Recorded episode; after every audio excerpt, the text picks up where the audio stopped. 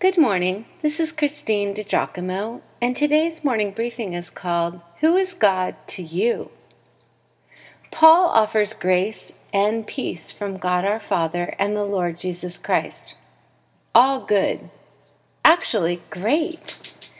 But it makes me think who is this God who offers grace and peace? Driving four young teens home from church on Sunday night, which is about a 35 minute ride, I turned off the music to get their full attention. So, guys, I have a question for you. Who is God? From the back seat came, He is old, wears a white robe, has long white hair, and a white beard. My 14 year old son quickly added, You mean Morgan Freeman? yes, maybe. It's just that the white robe picture from television is all I have, and I feel I need something to help me visualize him, the first one explained. Another girl, full of thoughts, said, A second chance. God is a second chance. You win, the first one said, realizing her description captured something of God's essence. It also captured something else her experience of God.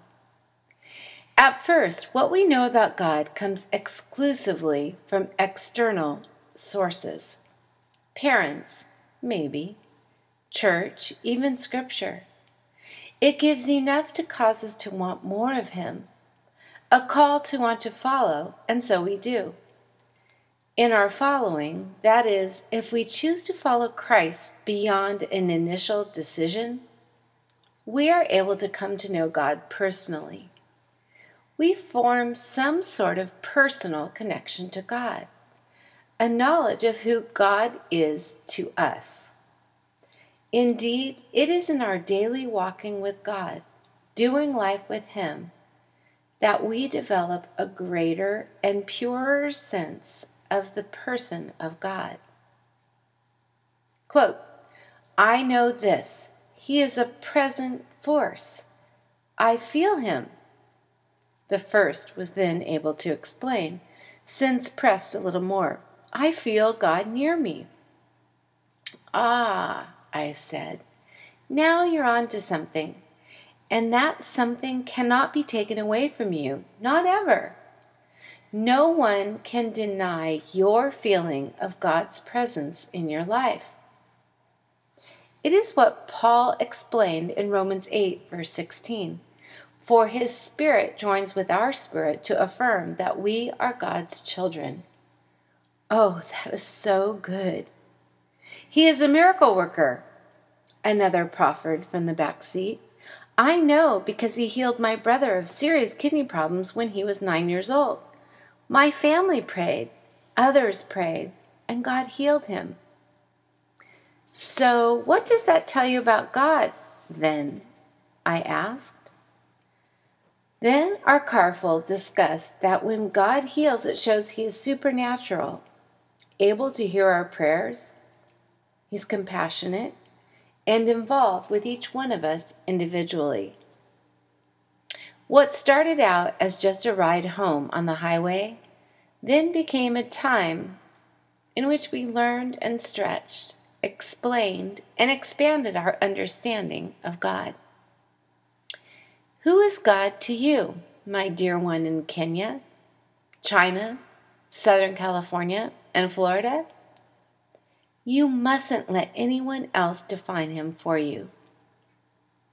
Please I challenge you to investigate his claims of who he is shepherd, God of very gods, light of life, love, way, truth.